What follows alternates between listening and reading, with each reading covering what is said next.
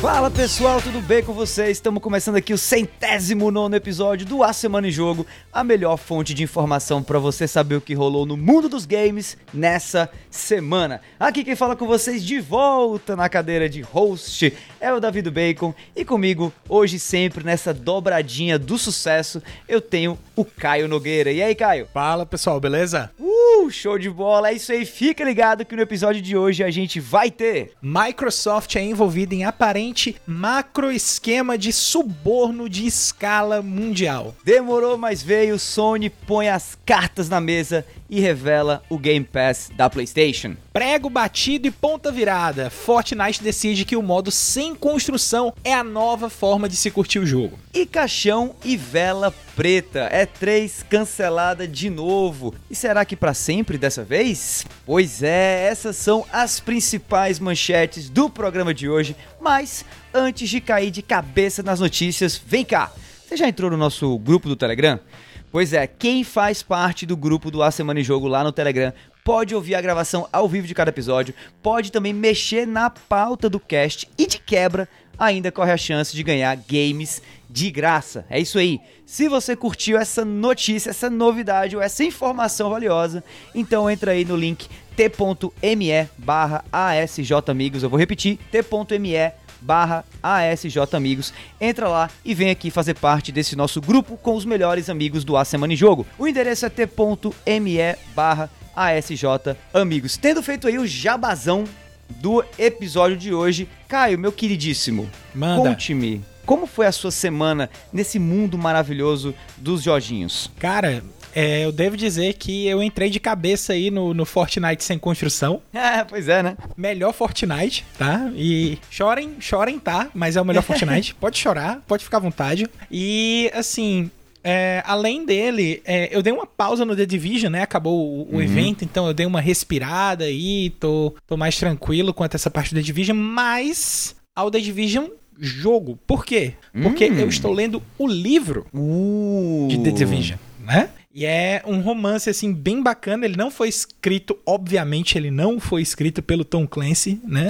Se tivesse sido escrito pelo Tom Clancy, seria mil vezes melhor do que ele já é. Não que ele seja ruim, tá? É bem bacana e é legal porque, assim, ele mostra eventos que aconteceram. Porque, assim, o primeiro jogo ele é muito focado em Nova York. Sim. O segundo jogo ele é muito focado em Washington. É. Né? E Nova Exatamente. York também com a expansão Warlords of New York. Mas esse, esse livro, ele, além de conectar eventos do primeiro jogo com o segundo, ele mostra também como é que foi a questão da, da gripe, né? Do atentado terrorista uhum. na gripe. Porque, assim, para quem, não, pra quem não manja do The Division, aconteceu o seguinte: teve um atentado terrorista nos Estados Unidos em que espalha, espalharam uma variação do vírus da tuberculose é, é, da tuberculose é, em notas de dinheiro no meio de uma Black Friday. A gripe do dólar, né? É, exatamente. Eles chamam de dollar flu. Então, obviamente, os grandes polos comerciais dos Estados Unidos foram atingidos, Nova York, que é o tema do primeiro jogo, né, e tal.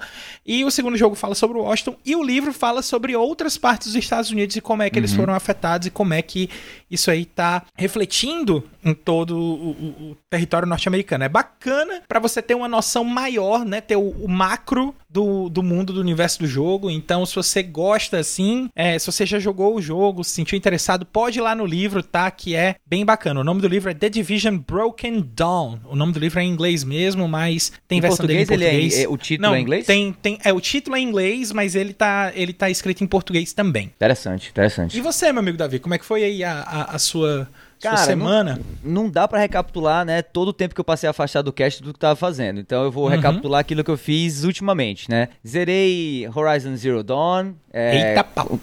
Zerei e platinei completo, total. O jogo está finalizado nas minhas mãos até aí um futuro DLC que eu espero muito que venha, porque eu gostei demais desse jogo, especialmente o Forbidden do modo... West, né, então? É, desculpa, eu falei Horizon Dawn. Não, não, não, não. Corrige. Forbidden West. Gostei demais, amei o modo de fotografia e inclusive recomendo para quem me segue lá no Twitter ou no Instagram Instagram, dá uma olhadinha nas fotos que eu tô colocando lá, vira e mexe, tá bem, bem legal. E depois que eu saí de Horizon Forbidden West, agora sim, eu entrei de cabeça no mundo lindinho e maravilhoso de Tunic, né? Ou Tunic, hum. que é esse Zelda barra Souls-like, cheio de charme, cheio de, de carisma, mas que acima de tudo traz umas inovações é, muito interessantes de interação, de gameplay e de uso de certos elementos que são ao mesmo tempo diferentes, novos e altamente nostálgicos, sabe? Eu não uhum. vou falar muito para não dar spoiler, mas um dos principais elementos do puzzle do jogo, porque o jogo é cheio de elementos de puzzle, né, é o manual do game. E o manual do game que não vem com o, o jogo mídia física, ele vem, uhum. ele tá dentro do jogo, né? Ele é uhum. é desbloqueado e tal. Então,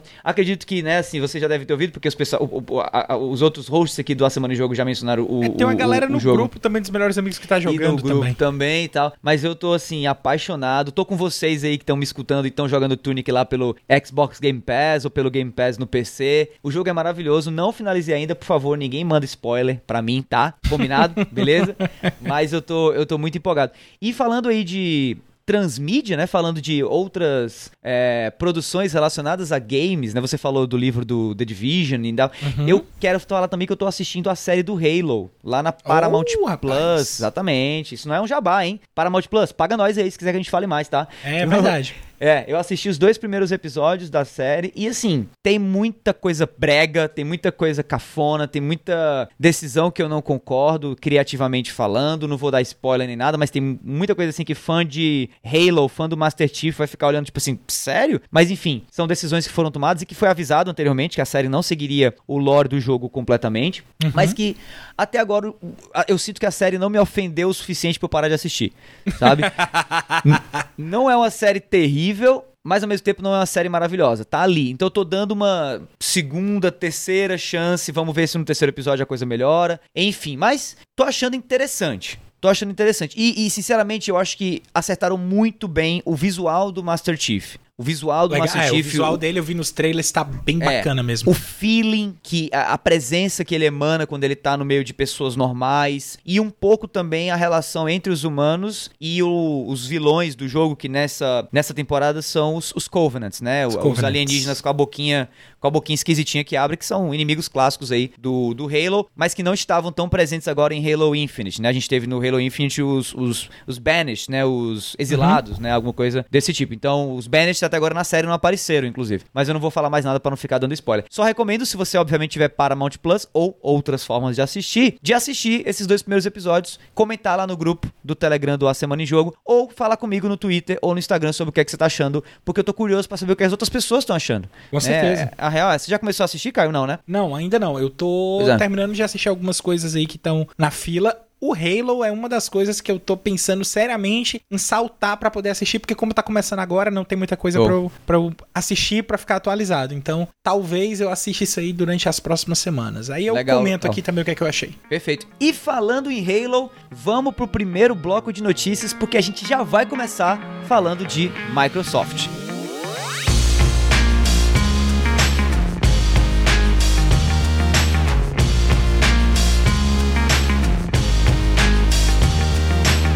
Vamos que vamos aí, dando início à parte, né, ao bloco de notícias desse episódio 109 do A Semana em Jogo, falando de Microsoft, falando de assunto sério, então vamos todo mundo aqui baixar um pouco o tom da voz, é coisa séria, é, é uhum. esquema de corrupção, ou pelo menos denúncia de, né? Matéria aí do Gabriel Sérvio, do Olhar Digital ex-funcionário da Microsoft denuncia esquema de corrupção na empresa. vou ler aqui a matéria para vocês e depois a gente comenta. A Microsoft recebeu na última sexta-feira, dia 25 de março, uma nova denúncia envolvendo a prática de corrupção no Oriente Médio. As alegações ocorreram especialmente nas operações de vendas da Big Tech na época em que Yasser El-Abdi, ou um ex-gerente da empresa, era o responsável pelos planos da companhia na região entre 98 e 2018, ano que foi demitido, né? O Yasser foi demitido. El-Abdi ou Yasser, né, alega que funcionários da Microsoft estavam envolvidos em esquemas de, abre aspas, suborno generalizado, uma prática comum, segundo o ex-funcionário, era usar pequenas empresas locais para acelerar as vendas de produtos. Essas empresas ainda faziam parte de um esquema de propina envolvendo descontos que, em vez de chegarem aos clientes, eram distribuídos entre os funcionários da própria Microsoft, além de parceiros e até funcionários do governo, segundo Yasser aí, o ex-gerente que abriu o bico e decidiu falar tudo. Em resposta a tudo isso que está acontecendo. A Becky Lineberg, que é vice-presidente da Microsoft e atual vice-diretora geral de conformidade e ética da empresa, ela declarou que as alegações já foram alvo de investigação interna, segundo ela, há muitos anos, gerando a demissão de funcionários e o fim de parcerias. A executiva ainda acrescenta que está disposta a colaborar com qualquer agência governamental para resolver quaisquer preocupações que aconteçam, né, que estejam acontecendo ainda hoje, se for necessário. Caio, Assunto hum. sério, assunto relevante. Eu acho que nós aqui, né, eu e você talvez tenhamos um pouco de, não digo, não digo experiência com algo assim, mas know-how por, por termos contato com empresas do, do, do, universo dos jogos eletrônicos, do universo dos games isso. e tal. E eu acho que é interessante até você comentar um pouco sobre isso, porque eu, eu acho que você vai compactuar com a minha, com a minha opinião. Cara, no fim do dia é empresa, né? Empresa é empresa. Tipo, seja de videogame, seja de qualquer outra coisa, é empresa. E infelizmente, casos como esse não vão deixar de acontecer só porque a gente tá falando de empresas de, de Jorginhos, né? Cara, eu acho que tem sido algo muito, digamos assim, preciso e até uh, necessário, eu gostaria de usar essa palavra, de que tenha que essas coisas das empresas estejam recebendo luz e estejam recebendo foco, né? Não só quanto à questão dessas, é, desse aspecto de corrupção, de, de, de facilitação de, de, entrada de governo, de, de venda de produto da Microsoft no Oriente Médio, mas também os outros casos de assédios aí que a gente já vinha falando também nos outros episódios. A, é, a gente tem essa preocupação da empresa, obviamente, claro que tudo que tem que ser errado tem que ser corrigido, tem que ser colocado em, em na mesa mesmo para poder falar o que é que está acontecendo. E assim, eu, eu gostei muito, pelo que eu li da notícia e quando eu estava preparando a pauta, eu gostei muito também da postura da Microsoft quanto ao problema, né? uhum. né? Porque diferente das, dos outros casos em que a gente teve ou, ou a ausência de pronúncia ou a negação da pronúncia, Alô, Activision! Nesse... É, tipo isso aí mesmo, tá? A gente teve a, a vice-presidente da empresa, ela chegou e falou, ó, é verdade, estamos sabendo disso aqui, já teve gente que já rodou na empresa por causa disso, já estamos cuidando disso aqui desde 2018, ou seja, já tem pelo menos uns quatro anos aí que a Microsoft já tá botando. Quem quiser vir atrás aí de autoridade, a gente vai colaborar total, e é isso, e assim tem que ser, cara. Não, não é porque tá fazendo o, é. o não é, eu, eu, fico triste de ter que pontuar que a Microsoft está fazendo certo e que é, é ela tá correta em tá fazendo certo, enquanto na verdade ela tá só fazendo a obrigação dela e as outras empresas aqui não estão fazendo. Uhum. Né?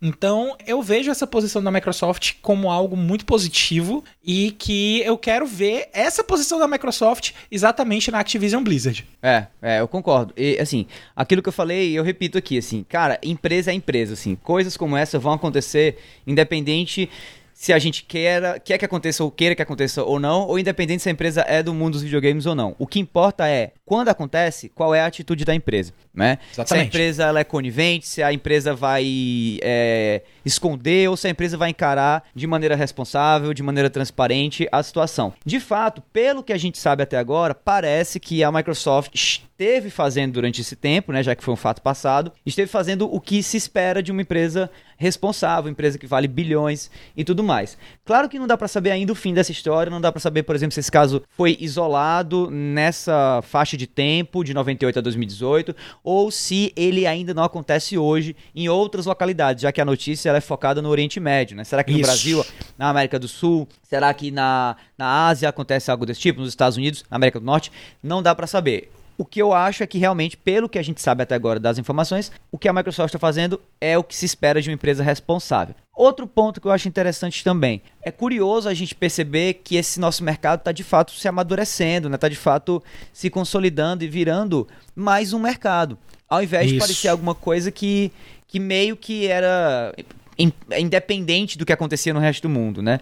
Então, assim, esquemas de corrupção acontecem em todas as empresas, em todos os níveis, e pelo fato da indústria dos jogos eletrônicos hoje ser uma das indústrias mais de maior crescimento, das mais punjantes e que obviamente chama muita atenção, envolve muita grana, eventualmente você vai encontrar esses desvios. Por isso que o importante é a gente se manter vigilante e nesse sentido eu quero dar os parabéns aqui, ou continuar dando, inclusive porque eu já dei anteriormente, os parabéns à imprensa, à mídia que vem cobrindo com muita responsabilidade também esses assuntos. Espero inclusive que continue cobrindo mais e mais novidades como essa. E falando em novidades, agora saindo um pouquinho aqui do elemento mais sério, negativo, para algo não tão negativo assim, ou talvez não, né?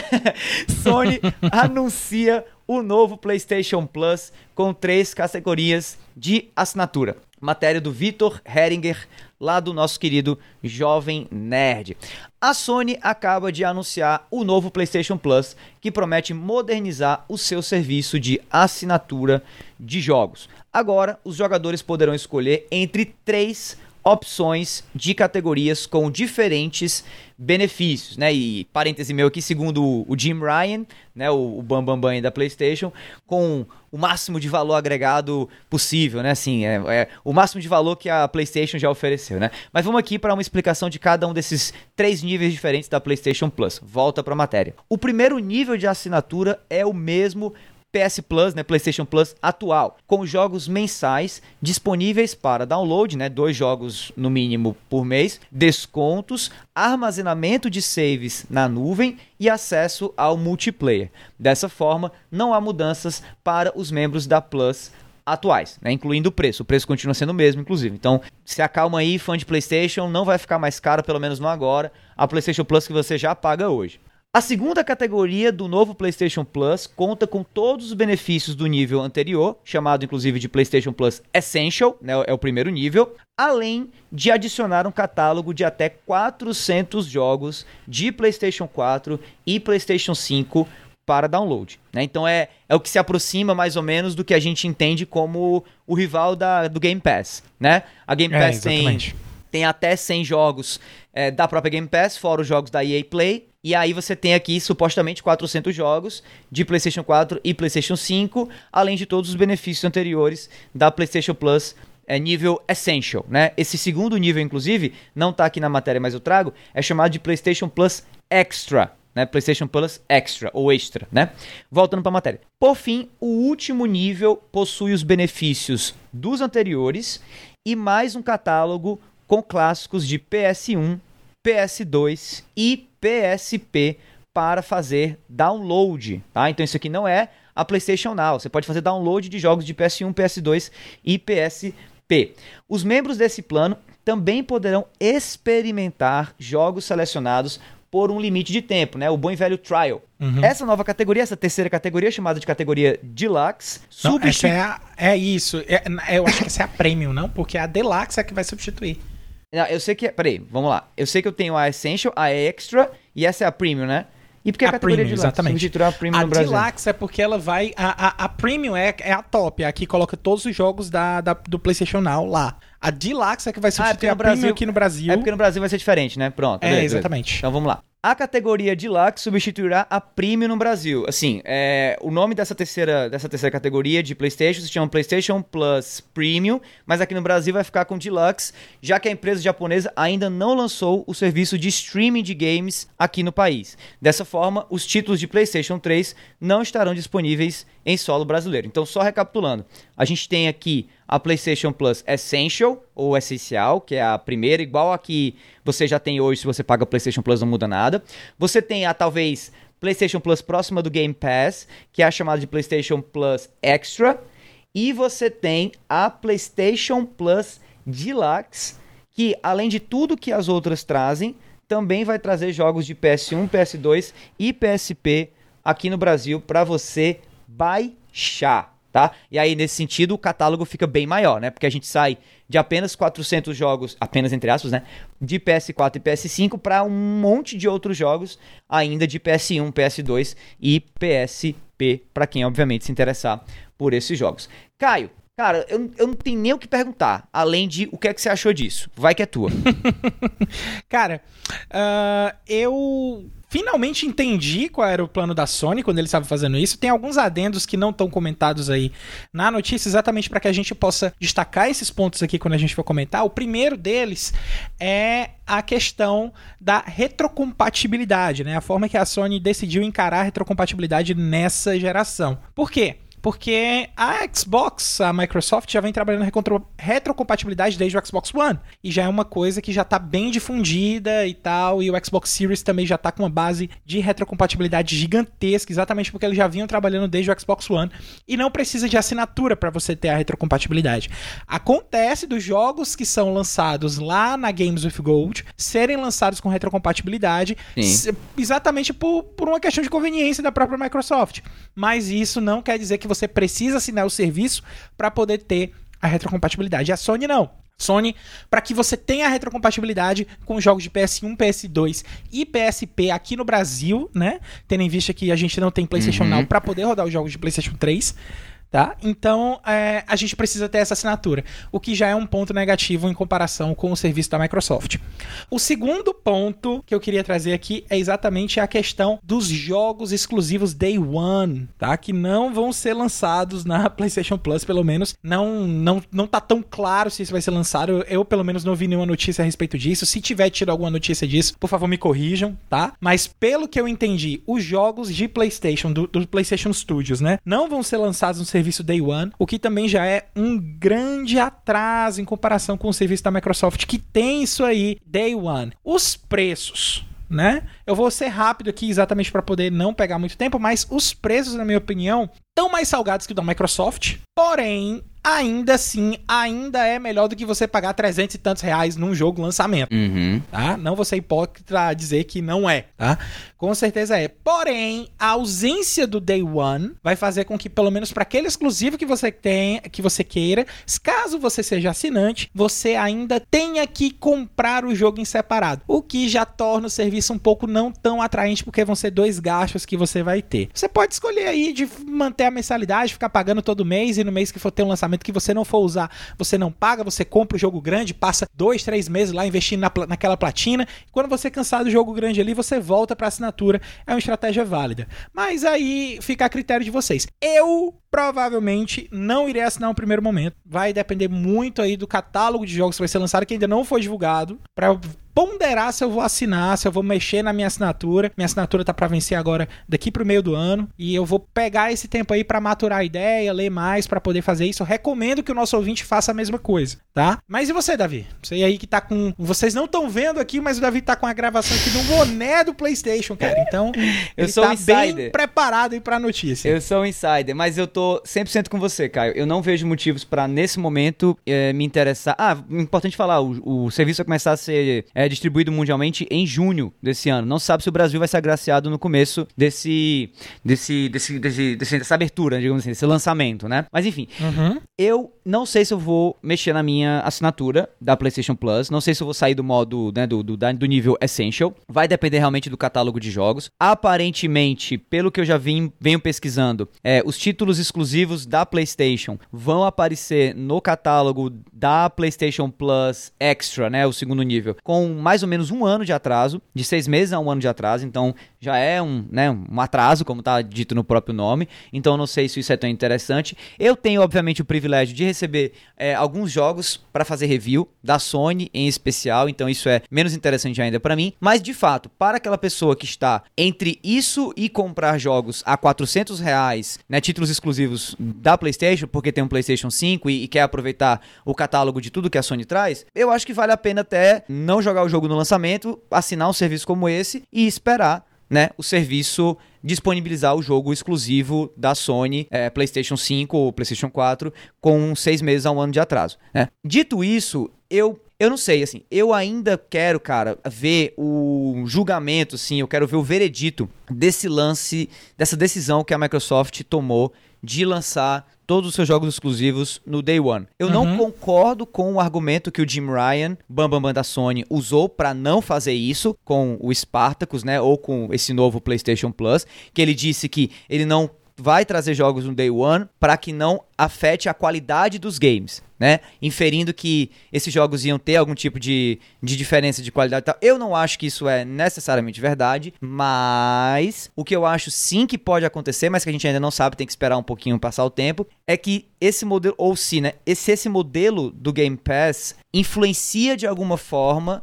as decisões criativas dentro dos estúdios first party da Microsoft que lançam esses jogos day one. E um exemplo disso por exemplo, é o próprio Halo. Uhum. Eu, eu lembro de até conversar com o Dabu há alguns anos atrás, quando Halo foi anunciado pela primeira vez que ia ter o seu lançamento adiado. E eu lembro de ter comentado com o Dabu, tipo, cara, vai que eles pegam uh, o jogo, partem no meio, lançam primeiro um multiplayer, assim, meio free to play, Battle Royale e tal, e depois eles lançam single player. E eu lembro demais do Dabu comentando isso no podcast que a gente tinha, o Solto Play e tal, que tá gravado até, se alguém duvidar do que eu tô falando. Ele falando assim: não, cara, nunca que a Microsoft vai fazer um negócio desse. Pô, é Halo, cara. Título first party, exclusivo. Cara, isso é maluquice. E foi exatamente o que aconteceu. Né? Então, É. assim, eu acho que quando você muda o jogo da maneira drástica que a Microsoft está mudando, realmente fazendo um serviço de assinatura muito barato, que traz jogos caríssimos no day one, eu acho que isso gera um efeito também.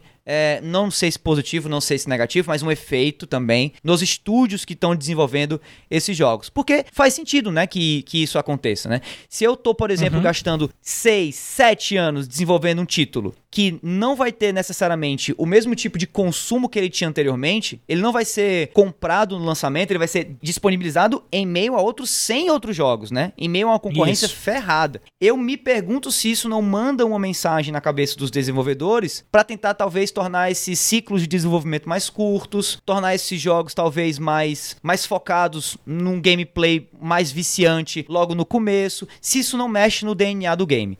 Entendeu? E Isso. sinceramente, eu não acho que essa é uma questão de certo ou errado, ou, ou acho que ninguém tem a resposta disso. Acho que o tempo dirá se isso vai causar ou não uma mudança, e nesse sentido, eu tô até interessado em que as coisas continuem como estão mesmo, sabe? Pra gente ver, Sim, por sim. exemplo, Sony e Microsoft com dois serviços de Game Pass iguais, mas com essa diferença de não ter Day One em uma e ter o Day One na outra, e a gente vai começar a analisar a partir desse ano, ano que vem, se os títulos exclusivos que estão saindo estão sendo realmente diferentes, ou se é basicamente a mesma coisa, com a diferença que do lado do Xbox você recebe o título junto com a tua assinatura e do lado da, da, da PlayStation você não recebe, entendeu? Se for exatamente só isso, aí eu espero que a Sony mude a estratégia dela. Se não for, ponto pra Sony que esperou, né, calmamente, ver o efeito no desenvolvimento dos jogos que o Game Pass está causando e tomou talvez a decisão correta em não lançar os seus títulos exclusivos, né? Então eu acho que isso pode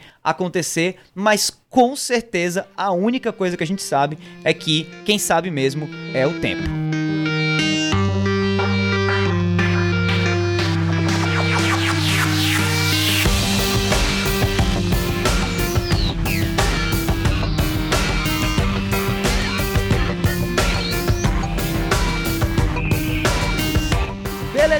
Voltando para o segundo bloco do A Semana em Jogo, trazendo notícias sobre Fortnite. Sim, mas não o Fortnite que você está acostumado. Um novo tipo de Fortnite, né? Fortnite, dois pontos. Modo sem construção torna-se permanente. Sim, matéria do Lucas Arraes, do canal Tech. Vou ler aqui para vocês antes da gente comentar. Fortnite atendeu a um pedido de jogadores e implementou permanentemente um modo sem construção com o lançamento da Construção Zero. Esse é o nome da, da nova modalidade. A modalidade do Battle Royale sem paredes, escadas e toda a variedade de estruturas estava em fase de testes em caráter temporário durante o início do capítulo 3, temporada 2 do jogo da Epic Games. Agora, adicionado oficialmente ao jogo, o modo Construção Zero testa a habilidade com armas e itens, além de mobilidade também. Construção Zero poderá ser acessado pela aba Descobrir, com listas de partidas individuais, em duplas, em trios e em esquadrões. Para acessar a aba Descobrir, basta o jogador clicar em Alterar acima do botão Jogar, que aparece lá quando você está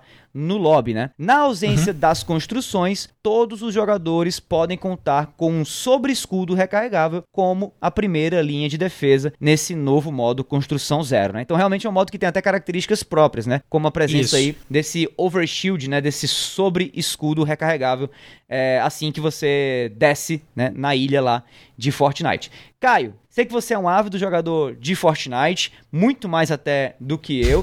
Não vou mentir, essa notícia ávido me... é uma palavra forte.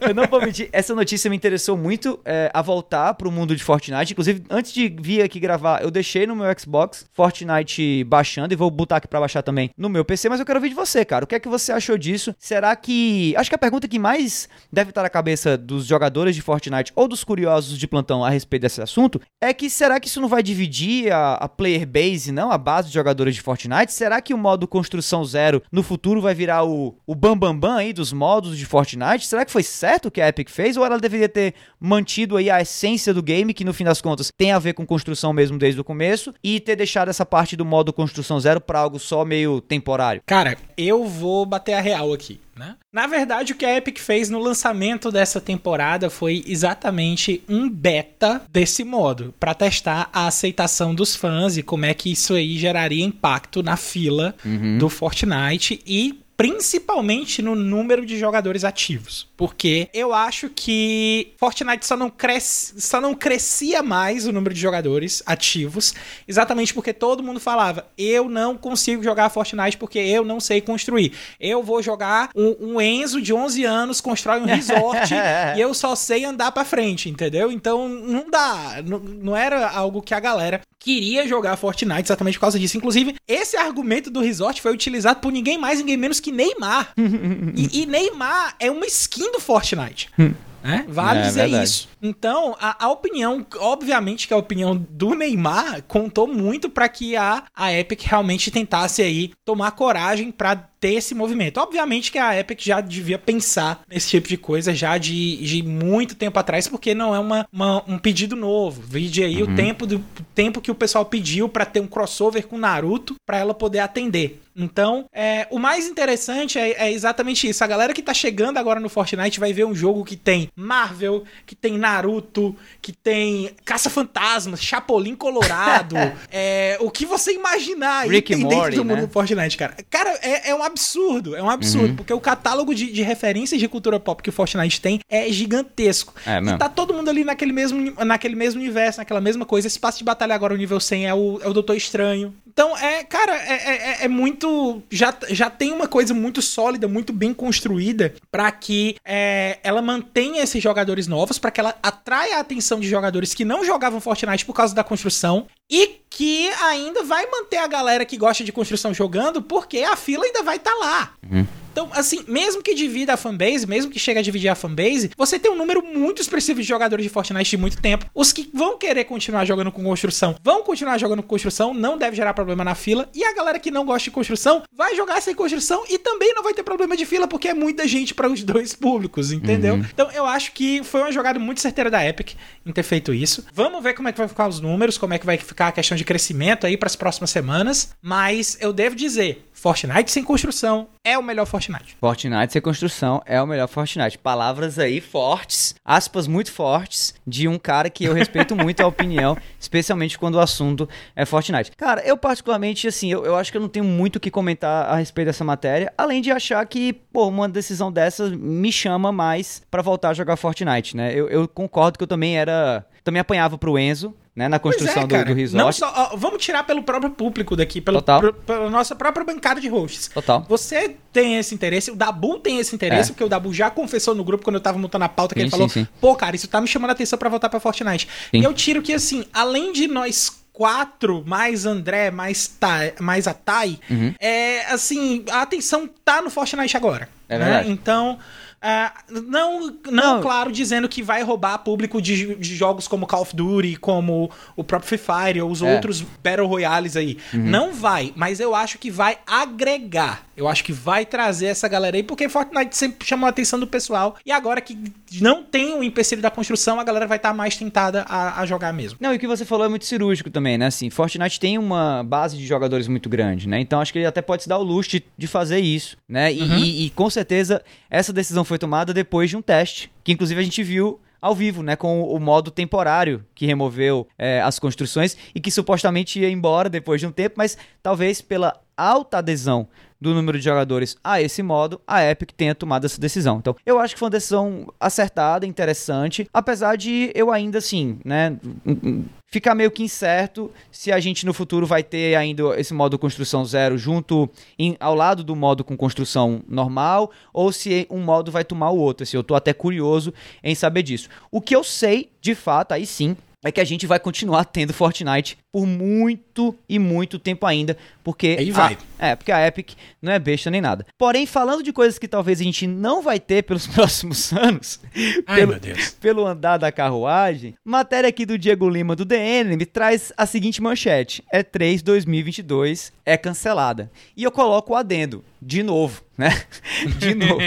Vamos ler aqui rapidinho. A Entertainment Software Association, ou a boa e velha ESA, né, que são aí os organizadores da E3, confirmaram que não existirá a versão física ou presencial, né, e nem digital do evento em 2022. Rumores já indicavam que esse seria o caso. Abre aspas aí para o pessoal da ESA. A E3 retornará em 2023 uhum, com um formato revigorado que celebra novos e emocionantes videogames e inovações da indústria, né? Fecha aspas aí para o pessoal da ESA. Voltando para a matéria. No ano passado, a ESA disse que planejava que a E3 2022 voltasse a ser um evento presencial, depois de cancelar o evento em 2020 e realizar uma versão digital em 2021. Essa E3 2021 contou com a participação de empresas de jogos como Nintendo, Ubisoft, Xbox, Square Enix, Capcom e Warner Bros. Próximo à notícia do cancelamento da E3 2022, os organizadores do Summer Game Fest, evento liderado aí pelo criador do The Game Awards, o Jeff Keighley, lembraram aos fãs que o Summer Game Fest 2022 acontecerá sim em junho, com um show de abertura espetacular e ao vivo, segundo o próprio Jeff Keighley, né? Normalmente, para quem não sabe, a E3 aconteceria exatamente nessa mesma época, exatamente em junho. Cara, tá complicado, né? Achar que a gente vai ter E3 ainda pelos próximos anos, especialmente nessa roupagem ainda de tentar, quem sabe, fazer um evento presencial, né? Um dos grandes diferenciais do Summer Game Fest em relação à E3 é que eu acho que ele é um evento prioritariamente digital, né? Ou pelo menos que tem Uhum. boa parte do- dos, dos anúncios e, enfim, né, das interações com o público acontecendo na internet, né? O que, é que você achou dessa Isso. notícia da E3 e dessa outra notícia, desse, dessa dobradinha aqui agora com também o anúncio da Summer Game Fest 2022? Cara, a gente sabe, a gente já vem discutindo desde que a gente vem falando de E3 aqui na- nos últimos dois anos, que o que a E3 precisa, na verdade, não é deixar de fazer edições ou saltar números, mas sim ela precisa se reinventar. Né? A, a pandemia acabou acelerando essa necessidade e eu acho que a ESA deve ter enxergado de que ela precisa fazer alguma coisa, porque nos eventos anteriores de que é, ela estava acontecendo, no caso 2009, ah, aliás 2019, 2009 eu saltei 10 anos no passado, mas 2019 por aí, em que ela já vinha perdendo nomes grandes, como também teve a saída da Sony para fazer a PlayStation Experience, né? E o que acabou chamando muita atenção das outras developers para fazer eventos independentes, fez com que ela prestasse atenção nesse, nesse aspecto, porque realmente o, todo mundo falava que a E3 era um evento muito caro para você custear. E tendo em vista de você fazer o seu próprio evento, que é muito mais barato, e cá entre nós, nesses últimos anos, as empresas têm mandado bem nisso, ah, tá todo mundo sabendo agora que não precisa pagar pra ter E3. Não, não dá, não- é besteira fazer isso. Porque, Sim. assim, pra gente que não mora lá ah, ah, nos Estados Unidos, em Los Angeles, e que não vai normalmente pra feira, eu falo a gente, a gente é público normal, assim, Uhum, porque eu sei que você já foi, Davi. Sim. Mas não querendo te excluir dessa. tá? Mas é, a gente que não, não tem tanto esse contato direto pra E3, pra poder ter esse tipo de coisa, sabe que não ia fazer diferença ter E3 físico ou não, porque a gente ia acabar acompanhando as novidades exatamente do jeito que a gente acompanhava antes. A gente ia Ah. pra casa de alguém, a gente fazia Sim. uma mini festinha pra poder assistir a conferência e tal, como sempre fez. Né? E isso não iria mudar. Agora. Talvez essa necessidade do evento se reorganizar já seja mais necessária, porque a E3 ela não era um evento de público, então agora é, ela passar a ser aberta para público, para poder já ter um, um- um gasto não tão pesado para os desenvolvedores e conseguir arrecadar em cima de público visitante também, que eu acho que é uma pegada que dá muito certo, tendo em vista aqui o que a gente a- acontece aqui no Brasil com o caso do da Brasil Game Show. Então, é, existem possibilidades, a, a ESA precisa analisar essas, essas possibilidades, mas mas ela precisa analisar pra ontem, porque, tipo assim, ela acabou de jogar uma responsabilidade gigantesca em cima da E3 2023, porque se tiver E3 2023, se não tiver, ah, esqueçam E3, tá? Se não tiver, já, já não vai ter mais. Se tiver, é vai ou racha. É isso aí. Pra mim, o clima é de vai ou racha também. Eu acho que a E3 é, foi cancelada em 2020, lançou um formato em 2021 que não foi bem aceito e agora em 2022 tinha a obrigação de pelo menos corrigir o erro do evento de 2021.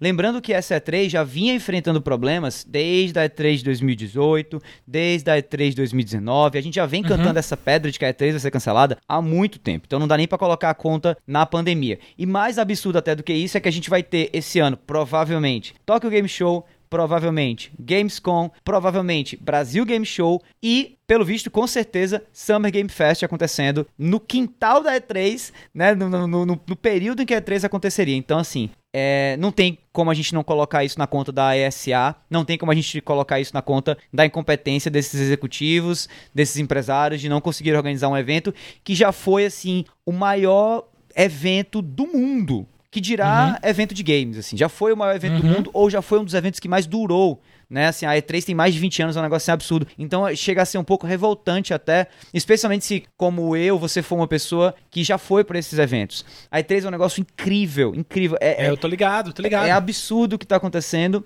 mas palmas para os envolvidos que estão diferente da E3, fazendo por onde manter esse período do mês de junho cheio de novidades, cheio de eventos, cheio de interações interessantes. Então, assim, mais uma vez, palmas pro Jeff Keighley, que é para mim, assim, um nome que eu, eu vou continuar falando bem até, o, até ele me provar o contrário. Se você que ouve a gente aqui no podcast ainda não conhece esse sujeito, vá atrás dele, tá? É um lourinho canadense que vira e mexe aparece em evento de games, apresenta o The Game Awards e tal, porque o que esse cara tá fazendo para esse lado de show business, né, do, do, do, do mercado dos games é algo absurdo, assim. Então é é lamentável o que está acontecendo com a E3 e eu, infelizmente, não acho que a gente vai ter a E3 em 2023. E eu espero que a E3 de duas uma, né? Ou a SA de duas uma. Ou ela licencia a E3 pro Jeff Keighley, ou ela contrate o Jeff Keighley a preço de ouro pro cara fazer a E3 do jeito que ele enxerga. Ou o Jeff Keighley pega um empréstimo ali no banco, compra a E3. Compra a E3, né? Da SA e, e, e vamos que vamos, né? O, a questão é, Caio, que voltando ou não ano que vem,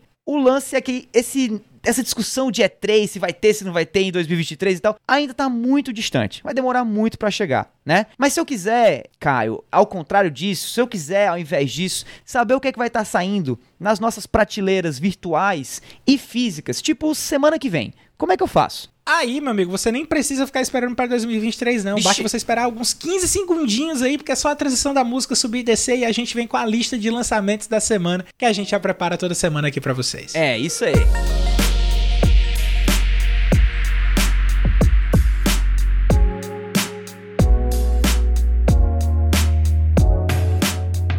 Beleza, fica ligado aí para os lançamentos da semana do dia 4 a 10 de abril, além de novidades na sua PlayStation Plus ou na sua Xbox Games with Gold. Começando pelos lançamentos aí da semana que se inicia, tá? Mês de abril aí, começando interessante, né? Teremos no dia 5 de abril Lego Star Wars The Skywalker Saga, né? Jogão aí de Lego trazendo toda a saga né, de Star Wars do cinema num só jogo, num só pacote, saindo para PlayStation 5, PlayStation 4, PC, Xbox One, Xbox Series S, Xbox Series X e também Nintendo Switch. Vai sair para tudo, né? Também no dia 5 de abril, MLB The Show, jogo de beisebol, né, da MLB, jogo inclusive é, pois é. Inclusive jogo feito pela PlayStation, né? Mas que já. chato! É, exatamente, também acho. Mas que de uns tempos pra cá não, não é mais exclusivo, né? Dos consoles da Sony, né? Tá saindo esse aqui, o MLB The Show 2022. Tá saindo pro PlayStation 5, pro PlayStation 4, pro Nintendo Switch, pro Xbox One e pro Xbox Series X e S também. Dois dias depois, no dia 7, a gente vai ter Chrono Cross The Radical Dreamers Edition, né? O nosso Finalmente. remaster, exato, nosso remaster do maravilhoso Chrono Cross, que vai sair para PlayStation 4, PC, Xbox One e Nintendo Switch, mas obviamente os consoles da nova geração ou geração atual, sei lá, poderão também pegar o jogo para jogar. E a gente vai ter também no dia 7 Godfall Ultimate Edition, né? Uma nova versão aí do jogo que foi é, lançado junto com os consoles, né, da nova geração, junto com o PlayStation 5. Ele foi um exclusivo temporário para o PlayStation 5 e que agora está saindo além de para o PlayStation 5, PlayStation 4 e PC, também para o Xbox Series X e Xbox Series S nessa versão aí Ultimate, vai que dá é, compra a gente, pelo amor de Deus, né?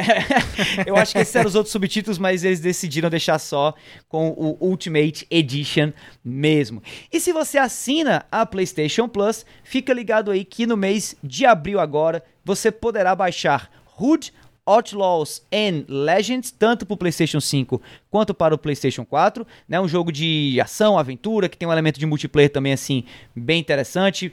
A, a que eu saiba, eu não conheço muito, confesso. É, é, o foco dele é campanha e ele é baseado exatamente na mitologia do Robin Hood. Mas tem um multiplayer, não tem? Tem, o foco, o foco de multiplayer dele é campanha cooperativa, ah, quatro jogadores full muito o tempo legal. inteiro. Muito legal, muito legal, show de bola. Legal também, vai estar tá saindo para PlayStation Plus agora em abril, Slay the Spire, jogaço, jogaço de uhum. cartas e estratégia muito massa, que vai estar tá saindo para PlayStation 4, mas que você pode jogar no seu PlayStation 5 também. E por fim, SpongeBob SquarePants, ou seja, o grande Bob Esponja Battle for Bikini Bottom Rehydrated, né? Uma nova a edição mais moderna aí do jogo, que vai estar tá saindo para o PlayStation 4, mas que também vai rodar no PlayStation 5. Vejo, assim, eu lembro de pessoas falando bem desse jogo, apesar de ser um jogo licenciado, Isso. que geralmente não, né, não, não fede nem cheira, mas aparentemente esse aqui não é dos piores, não. Já e... vou ter jogo para jogar com Dante. Olha aí, aí legal, é verdade. Jogo de família, show de bola. E para quem assina a Xbox Games with Gold, a gente vai ter no período aí do mês de abril e um pouquinho de maio, né? Another Sight, que vai estar tá saindo para o Xbox One, um jogo de action e aventura, né, ação e aventura, de 2019, que vai estar tá saindo agora no serviço, é para os assinantes da Xbox Games with Gold que forem atrás de pegar o jogo de 1 de abril a 30 desse mesmo mês, tá? Além disso, o jogo de Xbox 360 Outpost Kalok X, um jogo de estratégia e gerenciamento que eu nunca ouvi falar, de 2005, mas que tamo aí, né? Vai estar tá saindo do dia 1 de abril ao dia 15.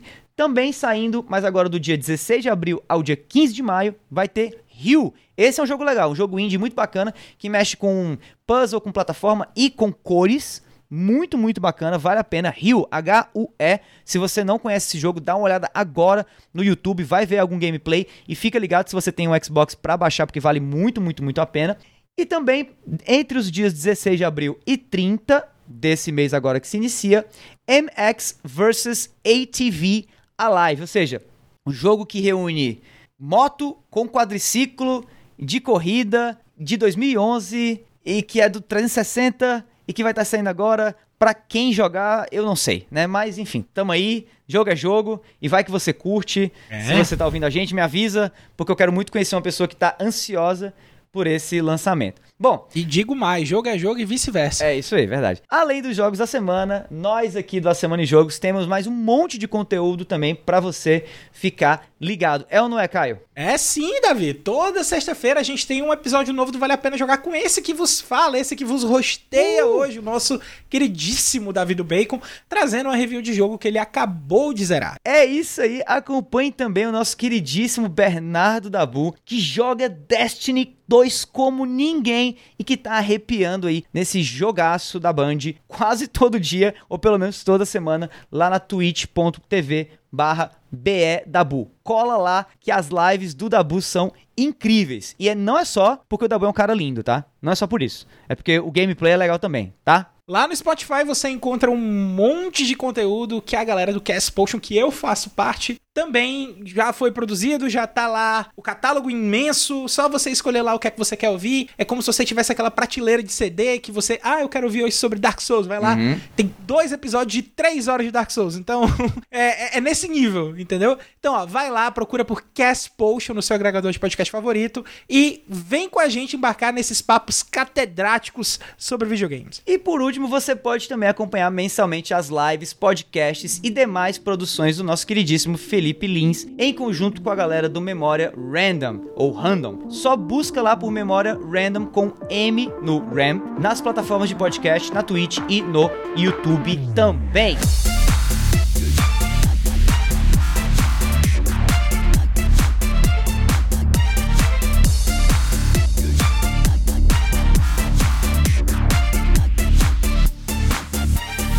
Esse pessoal foi o centésimo nono episódio do A Semana em Jogo. Se você ouviu até aqui, muitíssimo obrigado. E se você curtiu esse episódio e é novo no nosso podcast, assina aí o feed e fica ligado que semana que vem tem sempre mais. Antes da gente encerrar aqui, deixo o meu muitíssimo obrigado ao pessoal do DNM, Canaltech, Jovem Nerd e Olhar Digital pelas notícias que a gente leu aqui nesse episódio. A gente deixa também aqui o convite para você participar lá do nosso grupo do Telegram, t.me barra ASJ Amigos. É um grupo muito, muito da hora e só tá faltando você entrar lá. E para finalizar, que tal seguir a gente nas redes sociais, hein?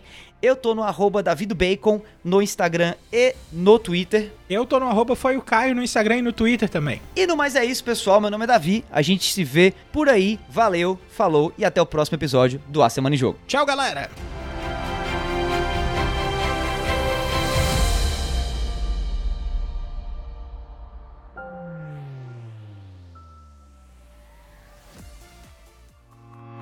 Este podcast foi editado por Felipe Lins.